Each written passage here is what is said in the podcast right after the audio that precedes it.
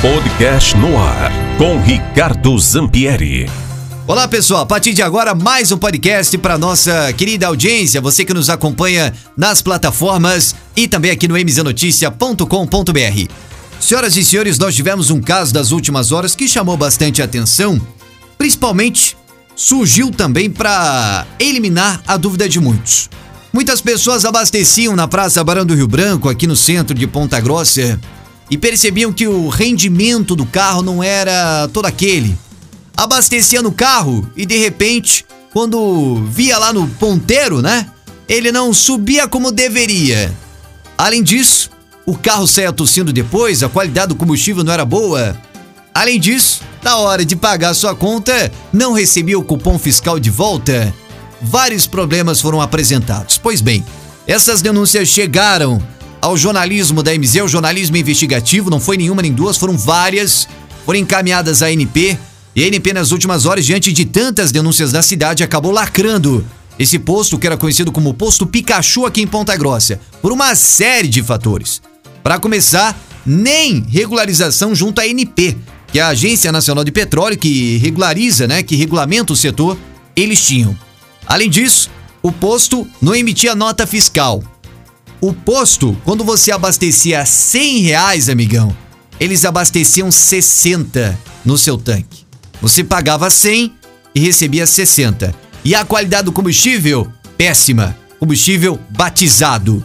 É isso que foi encontrado no centro de Ponta Grossa, na esquina, né? Tirando a dúvida de muitos, né?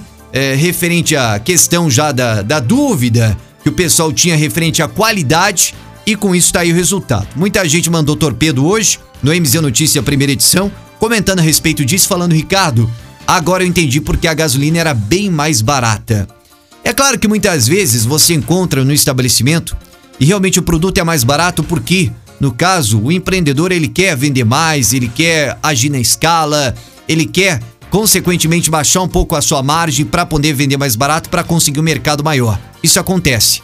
Mas infelizmente num país como o nosso, de tanta gente sem vergonha, tanta gente que não vale nada e tem de muito, tem de bastante, tem de monte, aqui na nossa nação, a gente sempre tem que ter um pé atrás. Sempre tem que ter uma pulga atrás da orelha. Se a coisa é barata demais, amigão, já sabe. Nesse caso, o combustível era bem mais barato aqui na cidade. E tá aí o porquê. Né? Você abastecia 100, recebia 50 de um combustível péssimo. Inclusive, algumas pessoas detalharam que o motor chegou a dar problemas de alguns veículos porque abasteciam lá com frequência, com regularidade. Mas eu quero destacar outro ponto também para cada um de vocês. O nosso país ele não vai melhorar se a gente não começar a agir lá na ponta. Porque o sem vergonha, o corrupto, o salafrário não era só o empreendedor, o empresário, dono do posto. Também quem praticava esse ato era o frentista da ponta que estava lá abastecendo. Porque diversos relatos eu recebi das pessoas depois querendo tirar a prova, indo lá no posto de combustível e o pessoal dizendo: "Não, essa bomba aqui não pode, essa bomba tá lacrada", porque era a bomba do esquema, né? E os próprios funcionários desvirtuando e tentando canalizar: "Não, você abasteceu nessa". Ou seja, eles mesmos sabiam da falcatrua. Até porque não tinha como você trabalhar lá e não saber o que estava acontecendo, porque, pelo que se mostrou, a coisa era evidente, né? Era na cara dura mesmo. Então, esses profissionais, esses funcionários que ajudavam a ludibriar né, os consumidores, o cidadão que vai lá e tira do bolso 50 reais suado para colocar no carro, ele sabia que estava com combustível adulterado, sabia que estava entregando menos, sabia também estava ajudando aí nessa prática e nesse ato de corrupção, né? E essas pessoas continuaram assim o fazendo.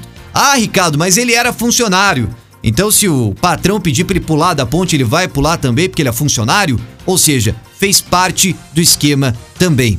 O nosso país não vai mudar enquanto as pessoas da ponta, que sabem o que está acontecendo, ficam caladas e continuam ajudando essa engrenagem da corrupção, da bandidagem, da falcatrua, da enganação que ainda acontece, lamentavelmente, aqui no nosso país. Então, no meu caso, eu gostaria de distribuir também essa responsabilidade. Esse dono aí vai receber criminalmente, vai responder, né?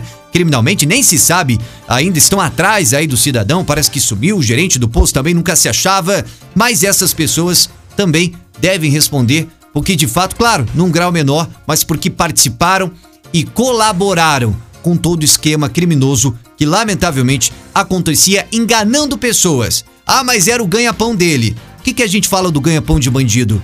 Bandido também tem o seu ganha-pão, né? E o que, que a gente fala disso? Tem que estar tá na cadeia.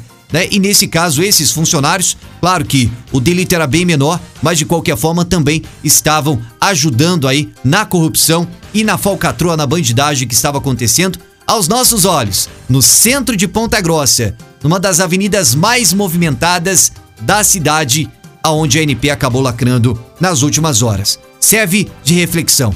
A gente não vai ser um país melhor. Nós não seremos uma sociedade melhor se a gente não começar a fazer a diferença. E começa de baixo. Aqui Ricardo Zampieri da MZFM para o podcast do MZ Notícias. Obrigado, pessoal. Até a próxima. No ar com Ricardo Zampieri.